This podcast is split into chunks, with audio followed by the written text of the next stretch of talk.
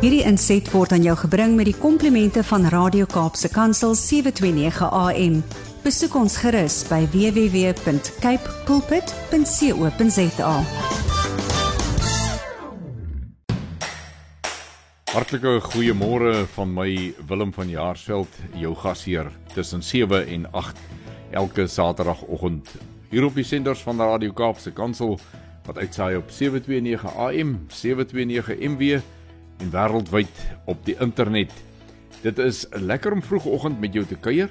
Wat ook al jy doen, waarmee jy besig is, gooi so lank die een oor daarna hierdie program en kom 'n bietjie meer te wete van wat op die landboulandskap aangaan. 'n Kort oorsig van vanmôre se program, dit waarna jy kan uitsien om 10 oor 7 kom saad vir die saaier aan die beurt en ons lees 1 Samuel 17 vers 45 met die tema In watter gesag tree ons op? Dan 'n kapstok wat om 7:20 aan die beurt kom, gaan ons vanmôre die tyd gebruik om na Abri Bronkhorst van die LWO te luister as hy die gebruik van poligraaf toetse bespreek. Huisenaard begin omstreeks 7:30, dis half 8 en in die eerste deel van Huisenaard gesels 'n kollega Gerda Leroux met die visiehoof van Boland Landbou Skool. Johan Mulman is die man daar. En hy gesels oor aquaponika. Boland Landbou Skool stel leerders hieraan bloot en ek weet nie hoeveel ander landbou skole aquaponika bedryf nie, maar dit is baie goed dat potensiële landbouers vroeg reeds met nuwighede in die landbou kennis maak. In die tweede helfte van Huis en Hart gesels Gerda met Johan Moelman oor beesteling. Waarna kyk hy as teeler wanneer hy diere, diere selekteer vir verdere teeling in sy Bonsmara kudde? Hoekom is hierdie aspekte belangrik ensovoorts ensovoorts? Dan ons stories van hoop wat omstreeks 10 voor 8 aan die beurt kom. Vra ons vanoggend die volgende: Wanneer laas het jy met 'n reus geveg? Ons brei in hierdie vanoggend se storie van hoop bietjie uit op die tema in watter gesag tree ons op. Landbou landskap word aan jou gebring met die komplimente van Cape Pots varsprodukte mark. Ek nooi jou om met ons te gesels deur middel van die WhatsApp en Telegram nommer 081 729 1657 of jy kan 'n SMS stuur na 37988 of ook 'n e-pos wilhelm@capepulpit.co.za en begin jou boodskap met die woord landbou. Ons gesels net hierna verder, bly ingeskakel. Jy luister na Landbou Landskap op Radio Kaapse Kansel wat uitsaai op 729 AM en 729 MW wêreldwyd op die internet en te midde van 'n uh, reuse probleem met ons kragsituasie in die land.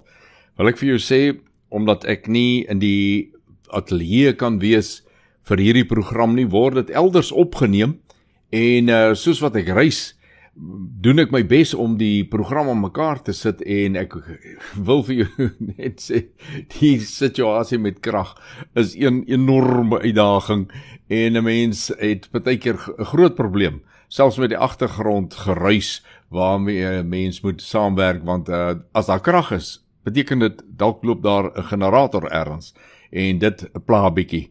Maar nou ja, vervolgens 'n stukkie musiek en daarna kom ons by vandag se saad vir die saaier. Ons lees 1 Samuel 17:45, die tema in watter gesag tree ons op. Dit het nou tyd geword vir saad vir die saaier en ons lees 1 Samuel 17 vers 45 en ons tema in is in watter gesag tree ons op. In 1 Samuel 17:45 staan daar: "Maar Dawid sê vir die Filistyn: Jy kom na my met 'n swaard en met 'n spies en met 'n lans, maar ek kom na jou in die naam van die Here van die leerskare, die God van die slagordes van Israel wat jy uitgedaag het." Nou, dis dalk belangrik dat 'n mens net die agtergrond 'n bietjie, ek wil amper sê meer rondom hierdie moet lees, want daar is in hierdie kort stukkie geweldig baie wat 'n mens behoort in ag te neem. As 'n mens kyk na die vorige gedeelte, uh net voor hierdie spesifieke vers 45, dan sal jy mens sien dat daar staan en die Filistyn vra vir Dawid, "Is ek 'n hond dat jy met stokke na my toe kom?" En hy maak 'n vreeslike grap eintlik van die hele ding. Maar net voor dit was hy die ene wat gesê het, "Waarom stel julle julle slagordes op teen die Filistyne? Laat daar net een man van julle afkom om met my te veg." Want hy het die slagordes van Israel het hy getart, uitgetart. Uh asof hulle niks werd is nie. En hy het hulle tot niks gemaak voor ten aanskoue van die hele klomp Filistyne wat daar was en die hele Israel. En definitief het daar vrees in van hierdie of eintlik in almal se harte vasgeslaan oor die bravade van hierdie man. Maar wat sê Dawid vir Goliat? Hy sê ek kom in die naam van die Here van die leerskare, die God van daardie slagordes waarmee jy so spotdryf. Jy kan spotdryf met die slagordes. Maar ek kom in die naam van die God wie hierdie slagordes se God is. En dit die tema in watter gesag tree ons op? Dawid het nie gekom omdat hy 'n vername man was nie, maar omdat hy die God van die slagordes van Israel geken het. Kom ons bid saam. Vader, ons dankie dat ons in die naam van Jesus vanmôre weer na U toe kan kom. En ons sê dankie dat ons die God van die slagordes van Israel steeds vandag tot ons God het. En soos wat ons hier uit Dawid se optrede leer, Here, dis nie vir ons om onsself te ag. Dis nie vir ons om in ons krag te kom nie, maar in U naam. Here, ons skiet baie tekort en daarom bid ons vanmôre dat U ons daartoe in staat sal stel deur Jesus Christus. Dit alles bid ons in die naam van Jesus Christus. Amen.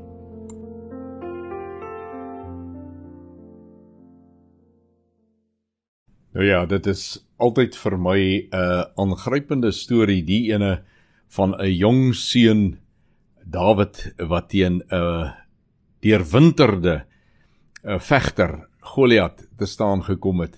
Ja, dit bly maar baie baie mooi storie.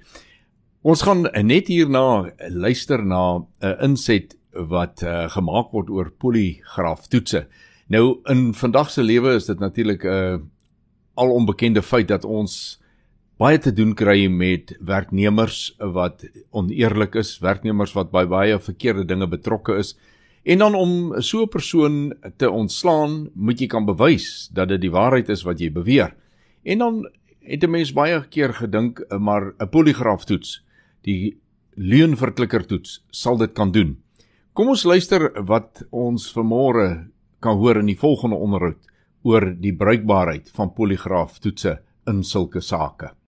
Werkgewers word dikwels gekonfronteer met uitdagende situasies in die werksplek wanneer 'n werknemer wangedrag pleeg of daarvan verdink word. Soms raak voorraad dalk weg uit jou stoorkamer of vee diefstal neem toe op jou plaas, want daar's geen bewyse van 'n inbraak nie. Jy besef dat slegs 'n handjievol van jou werknemers toegang tot die stoorkamer of skaapbokke het. Die enigste logiese afleiding wat jy kan maak is dat hierdie diefstal deur een van jou werknemers gepleeg word. Ek gesels vandag hieroor met Abri Bronkhorst. Hy is senior regsadviseur by die LWO werkgewersorganisasie. Aubrey, goeiedag, hartlik welkom. Goeiedag Gerda, baie dankie vir die geleentheid. Aubrey kan 'n werkgewer poligraaftoetse gebruik om vas te stel of 'n werknemer wangedrag gepleeg het. Gerda, ja, ons kry hierdie navraag nogal heelwat. Die uitdaging hier is altyd hoe identifiseer die werkgewer die groep werknemers wat vermoedelik verantwoordelik is vir die vermiste voorraad of vee wanneer daar geen direkte bewyse of verbintenis uit die feite is wat 'n spesifieke werknemer aan die vermiste voorraad koppel. Dit laat weer eens die volgende vraag ontstaan: Hoe gaan die werkgewer te werk om te identifiseer watter werknemers vermoedelik skuldig is? In hierdie omstandighede wend werkgewers hulle dikwels daartoe om hul werknemers aan poligraaftoetse te onderwerp en dan hierdie werknemers wat nie die poligraaftoetse slaag nie, dan se muur te ontslaan. Die blote aanname dat 'n werknemer skuldig is op grond van die mislukking van sy poligraaftoets sal as blote spekulasie beskou word, veral as daar nie direkte bewyse is wat die betrokke werknemer by die diefstal impliseer nie. 'n Werkgewer wat agter die kap van die byl wil kom, moet poligraaftoetse versigtig aanwend. Daar is geen groter risiko as wanneer die werkgewer voortgaan om 'n werknemer te ontslaan suiwer omdat die werknemer nie die poligraaftoets geslaag het nie. 'n Poligraaftoets kan dalk gebruik word om die enigste ander bewyse te staaf wat aantoon dat 'n werknemer dalk aan wangedrag skuldig is. 'n Werkgewer kan dus op die uitslae van die poligraaftoetse steun om verdere ondersoek tot die wangedrag te doen of om die werknemer te monitor. Daar moet verkieslik steeds konkrete bewyse wees wat daardie betrokke werknemer tot die diefstal verbind. Albreus daar arbeidswetgewing wat die gebruik van poligraaftoetsing in Suid-Afrika reguleer. Hoewel poligraaftoetsing 'n redelike ou konsep in Suid-Afrika is, veral in geskille wat uit die werkgewer-werknemer diensverhouding ontstaan, is daar tans geen arbeidswetgewing wat die gebruik van die poligraaftoets reguleer of beheer nie. Die gebruik van poligraaftoetse kan slegs as bewys dien om die waarskynlikhede soos die geloofwaardigheid van 'n getuie byvoorbeeld te bepaal. Daar is dus niks wat die indiening van poligraafresultate verbied of verhoed om ander bewyse te staaf nie. Kan 'n werknemer gedwing word om 'n poligraaftoets by die werk te ondergaan? Die kort antwoord is nee. Dit is teen die wet om 'n persoon te verplig om 'n poligraaf-ondersoek te ondergaan tensy sy of hy daartoe instem. Die toestemming moet skriftelik wees en vorm gewoonlik deel van die dienskontrak wat tussen die werkgewer en werknemer ooreengekom is. Aubrey, wat kan jy doen as die werknemers weier om die poligraaftoets te ondergaan? Kan dit as bewys van skuld gebruik word? Die onus rus gewoonlik op die werkgewer om die werknemer se skuld te bewys en nie op die werknemer om hul onskuld te bewys nie. Die werkgewer kan egter geen werknemer dwing om so toets te ondergaan nie. Weiering om dit te doen dui nie op skuld nie en is ook nie gronde vir ontslag nie. Die weiering om die poligraaftoets te ondergaan kan egter as omstandigheidsgetuienis aangewend word. Dit beteken dat 'n negatiewe afleiding gemaak kan word uit die werknemer se weiering om 'n poligraaftoets af te lê. Die werkgewer moet dus toestemming verkry. Indien 'n werknemer weier om in te stem en vind dat hy op grond van hierdie weiering ontslaan word, is die ontslag waarskynlik 'n grond van onbillike ontslag teen die werkgewer. Wat is die status van 'n poligraaftoets by die KVBA? Poligraaftoetse kan gebruik word en is toelaatbaar in sommige gevalle as bewyse, maar enige regter of kommissaris wat op sulke bewyse staat maak, moet dit baie versigtig hanteer. Om jou poligraaf bewyse toelaatbaar te maak, moet jy byvoorbeeld die persoon wat die poligraaf gehanteer het as 'n getuie roep om te verduidelik hoe die toetse gedoen was, wat hy gedoen het en wat die resultate was. Poligraaftoetse is nie direkte bewyse nie, slegs omstandigheidsgetuienis. Daarom op hul eie is dit nie bewyse van enigiets nie. Hulle kan as 'n laaste stukkie in die legkaart gebruik word om die werknemer se skuld te bewys. 'n Werknemer kan nie skuldig wees aan wangedrag bloot omdat hulle 'n poligraaftoets in aanhalingstekens gedruip het nie. Nou ja, nou weet ons so 'n bietjie meer wat kan en wat kan nie rondom poligraaftoetse in die werkplek gebruik word en dan nie gebruik word nie. En in die volgende huis en hart aflewering wil ek hê wanneer jy luister na die gesprek oor teeling, uh alles jy nie 'n boer wat self die beginsels kan toepas en dis meer nie. Hierdie program het ten doel om al ons luisteraars so 'n bietjie 'n kykie te gee in daardie deel van boerdery wat jy nie ken nie of dan in boerdery in die algemeen wat jy dalk nie 'n begrip voor het nie of van het nie. En as 'n mens vanmôre luister na wat 'n teeler te sê het oor hoe hy te werk gaan om funksionele diere te teel, dan is dit net om te onthou die vleis op jou bord, die diere wat jy ons ons so sien, Dit het 'n geskiedenis. Daar is 'n hele wetenskap agter dit. Luister my daardie oor vir oggend na die volgende insetsel. Ek gesels met Johan Moelman. Hy is adjunkhoof van die departement landbou by Boland Landbou Skool. Johan, hartlik welkom op ons program. Dis lekker met jou te gesels. 'n Goeiedag Gerda en luisteraars. Dis lekker om saam met julle hier te wees. Johan, ek weet daar by Boland Landbou Skool doen julle aquaponika. Kan jy eerstens vir ons verduidelik wat is aquaponika? Ja, Gerda, weet jy, ons het so 3 jaar terug begin beplan en begin bou aan 'n kommersiële aquaponiese stelsel. Die doel daai tyd was om ons seuns alternatiewe boerderypraktyk anders as die normale hidroponiese boerdery te wys. En aquaponika in ons skool is 'n innoverende benadering tot volhoubare landbou op 'n minimum stukkie grond waar ons waardevolle lesse kan leer in wetenskap en dit ook maklik op 'n praktiese wyse kan oordra. Nou aquaponiese stelsel is die beginsel van aquakultuur en hidroponika gekombineer om beide visse en plante in 'n simbiotiese omgewing te laat groei en hierdie is maar 'n innoverende benadering tot landbou wat nuut is in vandag se tyd en baie voordele het en ek dink ook 'n goeie voordeel om 'n toevoeging tot ons skoolkurrikulum te kan maak. Hoe pas aquaponika in julle skool se kurrikulum in? Weet jy Gerda, aquaponika is 'n baie wyeer veld as wat dit lyk en ons het dit gekies omdat dit baie goed in Boland Landbou se kurrikulum pas. Ek sal graag 'n klompie redes vir jou wil gee hoekom ons gevoel het dit in ons kurrikulum en in ons skool pas. Aquaponika bied eerstens vir ons leerders 'n praktiese leerervaring wat hulle in staat stel om die wetenskap agter voedselproduksie te verstaan. Met ander woorde van saak tot tafel. Dit bied 'n unieke geleentheid vir leerders om by hul voedselbron betrokke te raak en die impak van hul optrede op die omgewing te sien. Verder het ons gevoel dat aquaponika ook 'n volhoubare en omgewingsvriendelike metode van voedselproduksie is. Dat dit 'n wonderlike leermiddel maak vir leerders wat passievol is oor volhoubaarheid. Dit bespaar water, verminder afval en produseer beide vis en plante in 'n geslote stelsel. Aquaponiese stelsels gebruik water om voedingsstowwe te sirkuleer en die stelsel as 'n mens by dit staan kan 'n mens dit eintlik baie duidelik sien wat beteken dat daar nie grond nodig is nie Dit skakel ook aan die behoefte uit vir plaagdoders, onkruiddoders en kunsmis en help ook om die luggehalte in die omgewing te verbeter. Hierdie stelsel laat ons skool toe om hulle eie kos te produseer, dat dan nou ook ons skool voorsien van vars, gesonde en plaaslike beskikbare produkte en dit is nogals belangrik dink ek vir ander skole waar daar dalk voedselsekerheid dalk 'n kwessie kan wees. Aquaponiese stelsels is op die langtermyn kostedoeltreffend aangesien dit die behoefte aan diergrond en kunsmis uitskakel.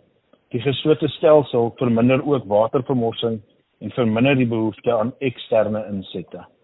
Nou, Johan, hoe integreer julle hierdie in ander vakgebiede in? Weet jy Gerde, in skole soos ons skool wat 'n landbouskool is, is dit belangrik om verskillende vakke met mekaar te integreer. Ons poog altyd daarna om ook ons akademiese vakke wat dieselfde as enige ander skool is op 'n landbouwyse te probeer integreer en ook so verder as kinders se liefde daarvoor te groei. So hier is sommer verskillende maniere hoe vakke met die stelsel kan inskakel. Omgewingswetenskap gee dit leerders begrip van volhoubare landbou, waterbesparing en afvalbestuur wat belangrik is in vandag se tyd. As ons 'n vak vat soos lewenswetenskappe, speel die biologie van die visse en die plante en mikroorganismes betrokke by die aquaponiese stelsel 'n belangrike rol. By fisiese wetenskappe se twee komponente, die chemie en die ondersoek van die chemiese prosesse in die stelsel plaasvind en sluit in die omskakeling van visafval in plantvoedingsstowwe. Die fisika afdeling van fisiese wetenskappe word die vloei en beweging van water in die stelsel en die rol van die pompe en die filters ondersoek. Ons is 'n landbouskool so Landbou sal belangrik wees wanneer leerders leer om die voordele van die gebruik van 'n aquaponiese stelsel vir voedselproduksie ondersoek en die rol van aquaponika in volhoubare landbou. Dan het besigheidsbestuur en entrepreneurskap tydens die vestigheid van 'n besigheid om aquaponiese stelsel op te rig en die finansiële en bemarkingsaspekte. Ons het in die eerste jaar van ons aquaponiese stelsel natuurlik geleer, dit is baie makliker om plante te groei as wat dit is om hulle te verkoop en geld te maak dan is een van die belangrikste aspekte wat ons graag vir ons leerders wil leer is kritiese denke en probleemoplossing. Dit word daagliks gebruik wanneer die toetse ontleed word en oplossings gevind word vir die optimalisering van die akoponiese stelsel. Leerders leer om data-gedrewe besluite te neem. Hierdie is 'n klompie vakke wat integreer voel ook vir ons dat dit belangrike aspekte is wat leerders na die buitewêreld toe kan saamvat. Johan, en dan wonder ek nou hierso toe julle nou hierdie stelsel ontwikkel het, is daar betrokkenheid per graad of hoe word dit ingedeel onder die leerders? Ja, Gerda, dit werk eintlik baie maklik saam veral met die grade. Dit hang af op watter fase die leerders in die skool is en dit bepaal waar ons hulle betrokke maak. So 'n jong kind wat graad 8 en graad 9 by ons is, kan betrokke wees by die oes van slaai of vrugte waar 'n kind wat meer na graad 12 toe gaan baie meer by die wetenskap agter die stelsel betrokke raak. Nou ons bied drie landbouvakke aan. Ons bied landboutegnologie, landbouwetenskap en landboubestuurspraktyke aan. As ek dit in 'n baie eenvoudige sin kan opsom wat die verskil tussen die drie vakke is, landbouwetenskap is man presies wat dit sê, dis die wetenskap agter landbou. Landboutegnologie is is alles wat jy koop en bou op 'n plaas. So enigiets van strukture af tot voertuie en so voort, pype, pompe, spuite, en landboubestuurspraktyke is alles wat lewe en die grond. So al drie daai komponente, die wetenskap, bestuur en die tegnologie is integraal om hierdie stelsel te laat werk. Afhangende van wat se so hoofstukke jy is, is dit so maklik om in 'n klein spasietjie baie praktiese opleiding te gee en toe te pas wat jy aan die teoretiese kant vir die leerders leer. Johan, dankie dat jy vir ons al hierdie inligting gegee het en ons het ook sommer baie geleer vandag oor aquaponika. Dankie vir dit wat julle vir ons jong leerders beteken en die ekstra tree wat julle vir hulle loop. Ons spreek lewe oor julle en mag julle voorspoed beleef daar by Boland Landbou Skool. Ja, baie dankie, dankie vir julle belangstelling. Soos ons sê, ons is oop hierso vir enige belangstellendes. Is ons stelsel ook oop vir besigtiging en as ons enige waarde kan toevoeg in iemand se lewe, is hulle welkom om ons te kom kuier en ons te kom besoek. En dan nou julle kontakbesonderhede, waar kan hulle julle kontak? Wat is daardie nommer? Die maklikste is maar altyd 'n uh, e-pos na die skool toe by info@bolandlandbou.com en hulle kan maar net verwys na waar hulle belangstelling is of as hulle dit wil sien en ons kontaknommer is 021 8698 143. Wonderlike bydrae wat Boland Landbou skool maak aan die ontwikkeling van jong boere 'n bietjie 'n ander hoek as wat ons landbou gewoonlik in beskou, maar dit is die dinamika wat daar in landbou is. Daar is nuwe horisonne om te ontdek en ons jong mense kan blootgestel word soos wat Boland Landbou Skool nou doen op 'n baie vroeë stadium en dan kan hulle ingeligte besluite neem of hulle later in die tradisionele manier wil aangaan met boerdery en of hulle hierdie nuwe dinge wil aanpak. Ek is seker elkeen van die luisteraars het al die voorreg gehad om 'n pragtige beeste kan sien. Ons ry langs die pad en ons sien die mooiste beeste loop daar en dis 'n lus vir die oog.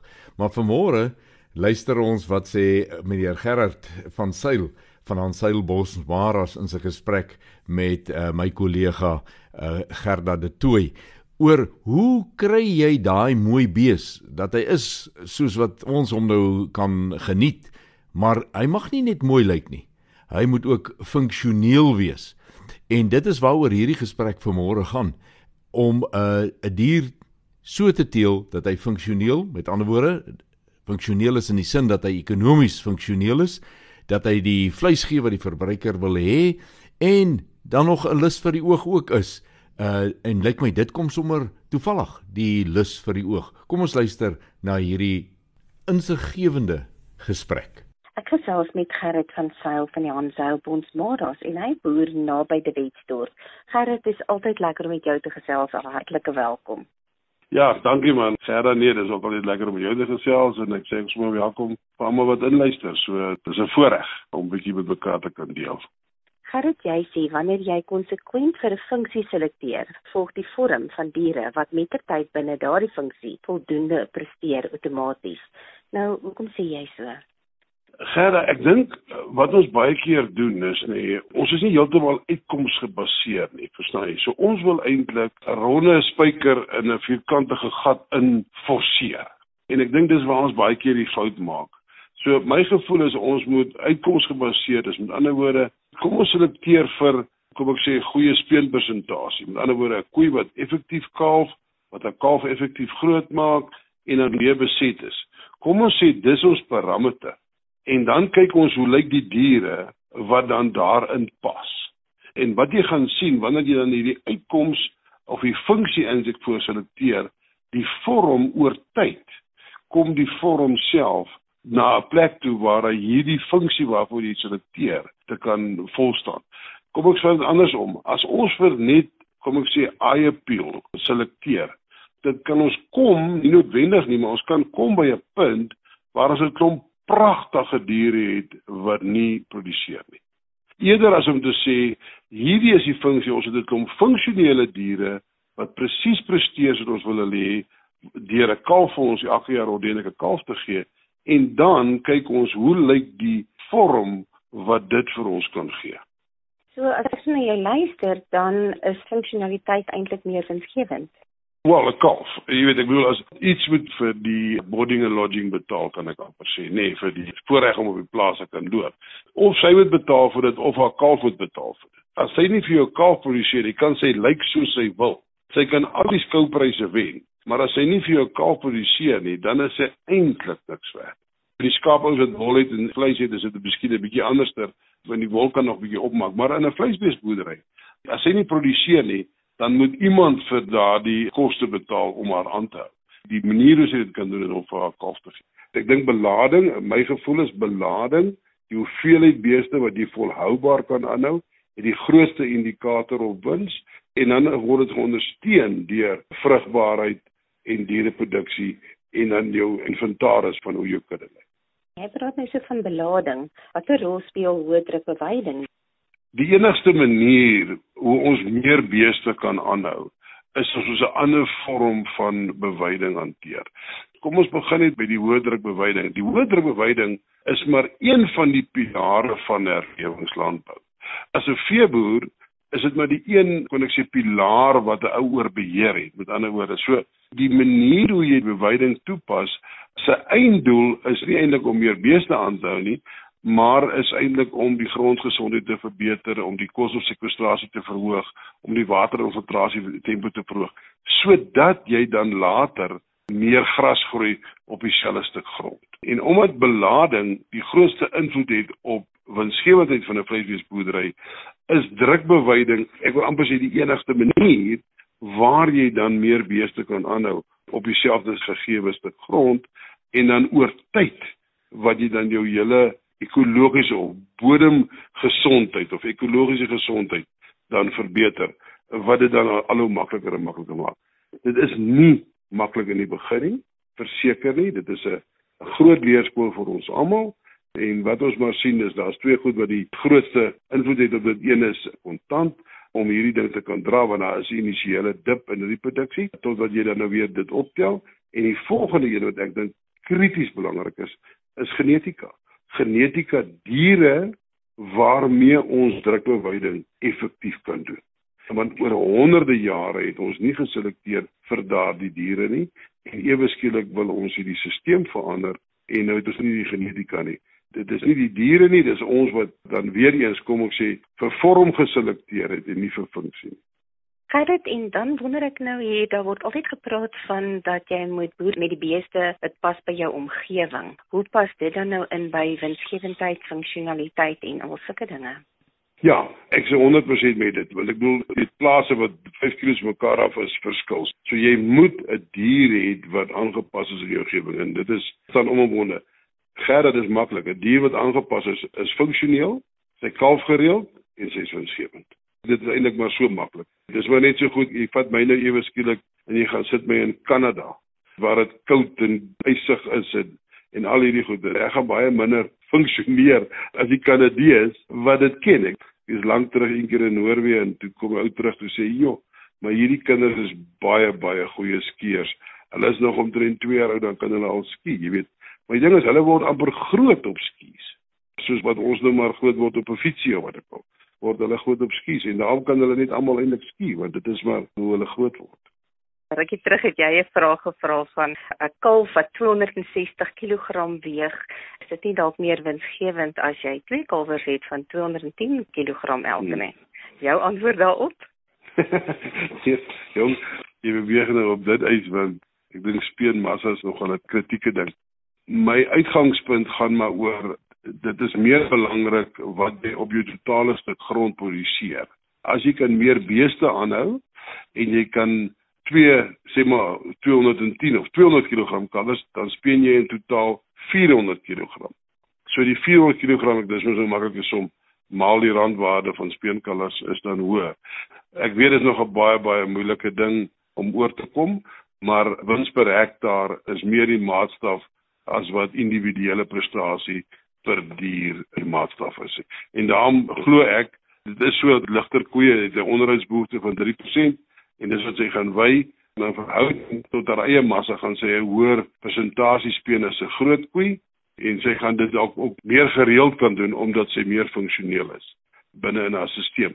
Kom ek sê 62 kg kalf se ma moet redelik swaar wees om 'n 62 kg kalf te speen. En die vraag is gaan sy dit meer gereeld regkry as die kom ek sê 84 kg koei wat dan nou 'n 210 of 'n 220 speen om dit elke jaar dan dit reg te kry. So dit is maar my gevoel en dit gaan maar oor omdat die benadering is eerder winsgewende kilograme per hektaar eerder as individuele baie swaar diereproduksie. Ons het nou oor 'n paar dinge gepraat hierso nou maar as ons nou daai knope bymekaar kan vat en jy hmm. ons die kern kan uithaal oor wat ons gesels het. Wat sou die belangrike punt wees wat jy onder ons aandag wil bring? Gerda, my hart is regtig dat der lewenslandbou is die toekoms van boerdery in die wêreld. Ek is so oortuig daarvan in my hart dat ou kan nie eintlik glo jy moet anders dit nie wil ook glo soos wat jy dit glo nie maar dit is nou maar soos die lewe loop.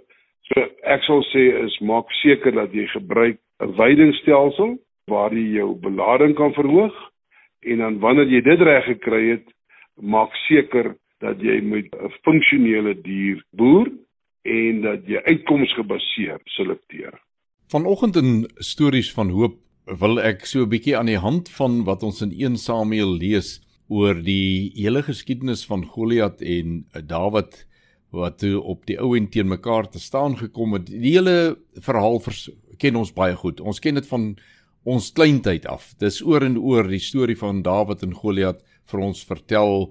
Ons het dele daarvan uit ons kop uit opgesê en dis meer. Ek dink die meeste van ons, veral die wat nou so min of meer in my ouderdomsklas is, Maar die mooi van die verhaal bly nog altyd vir my by en dis wanneer jy groter word, ouer word, meer volwasse word wat jy waarskynlik ander dieptes daarin in jou lewe ervaar. En vanmôre wil ek so 'n bietjie daaroor praat want die ding wat vir my met tyd baie duidelik geword het is dat in watter gesag tree ek op?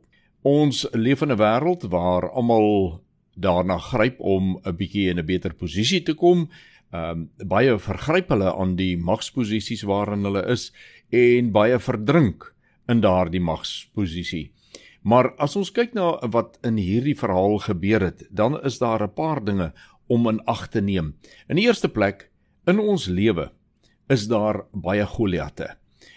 En ek wil vanmôre die beeld gebruik waar 'n Goliat staan vir daardie goed wat regtig 'n uitdaging in jou lewe is.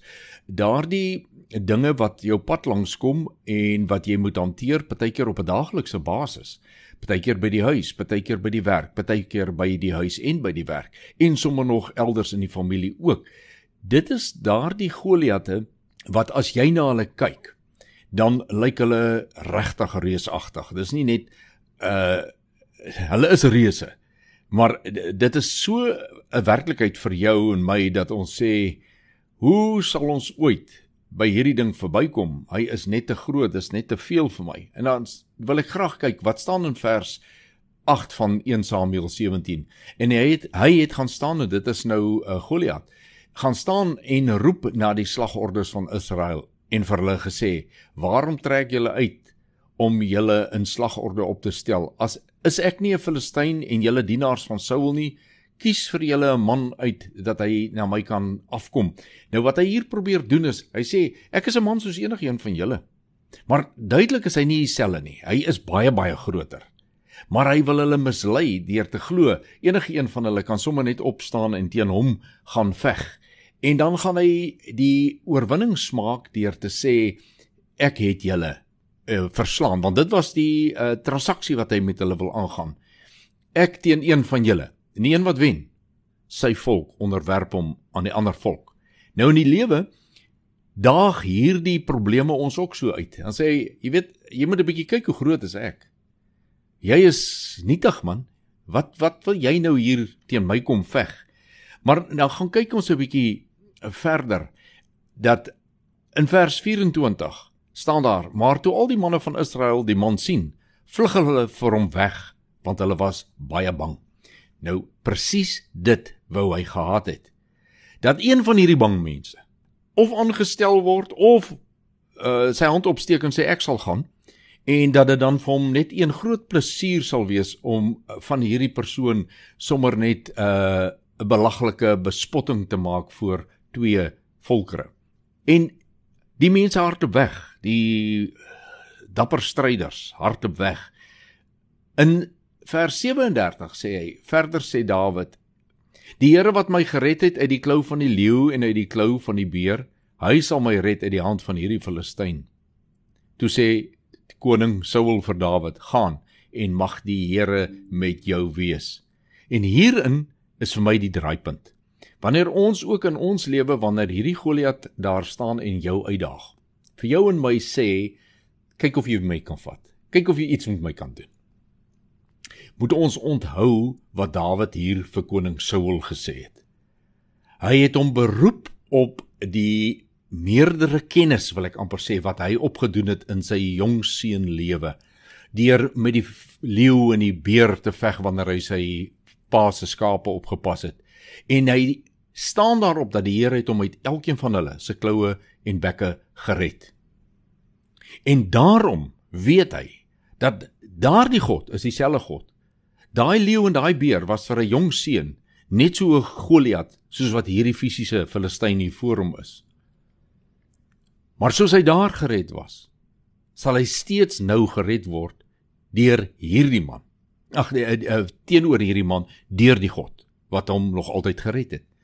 Dis die punt waarby ons moet uitkom. Ons moet vir onsself sê: As ek voor hierdie Goliat staan, staan ek daar as Willem of wie ook al wat ook al jou naam is? Of staan ek daar op gesag dat ek weet wat ek weet dat die God van die slagordes van Israel het my al hoeveel keer uit baie moeilike situasies gered. En hierdie ene is niks anderster nie. Hy is dalk groter as enige ene wat ooit van tevore voor my gestaan het. Maar in die oë van die God wat ek dien, is hy net so nietig soos al die ander. Mag dit ons inspireer en aanspoor om in daai waarheid te bly. Hy sal ons altyd uitred, maar ons moet in sy gesag staan, nie in ons eie gesag nie. Ons het aan die einde gekom van landbou landskap vir hierdie laaste Saterdag van reeds Februarie van 2023. Dis skrikwekkend om so daaraan te dink dat die eerste 2 maande van 2023 is totaal en al iets van die verlede. Dankie dat jy saam geluister het. Dit is elke Saterdag tussen 7 en 8 my voorreg om met jou hier te kuier oor landbou sake. So ek hoop om volgende Saterdag jou weer aan die ander kant van die senders te kry en bring jou familie en vriende saam om te kuier of sê vir hulle daar waar hulle is, kan hulle asseblief saam met ons kuier. Baie dankie aan Cape Pots varsprodukte mark wat 'n landboulandskap vir ons moontlik maak.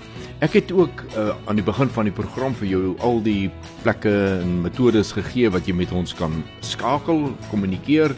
Gebruik dit gerus. Dit sal so lekker wees om van jou te verneem. En uh, dan wil ek vir jou sê, mag hierdie Saterdag 'n reuse sukses in jou lewe wees. En as daar 'n reus of twee is, ek dink Ons het nou so min of meer 'n resep gekry. Dan hanteer jy vir hom op daardie manier. Tot ons weer saam kuier volgende Saterdag om 7 uur die oggend. Groet ek Willem van Jaarsveld en mag jy elke oomblik Vader se guns op jou lewenspad beleef. Wederom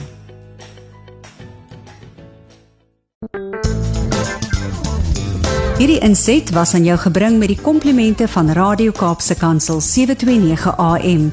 Besoek ons gerus by www.cape pulpit.co.za.